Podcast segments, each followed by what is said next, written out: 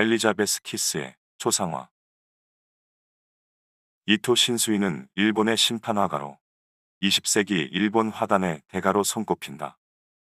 오늘날까지 미인화의 1인자로 알려질 만큼 많은 여인을 그렸으며 인간문화재로 인정받기에 이르렀다.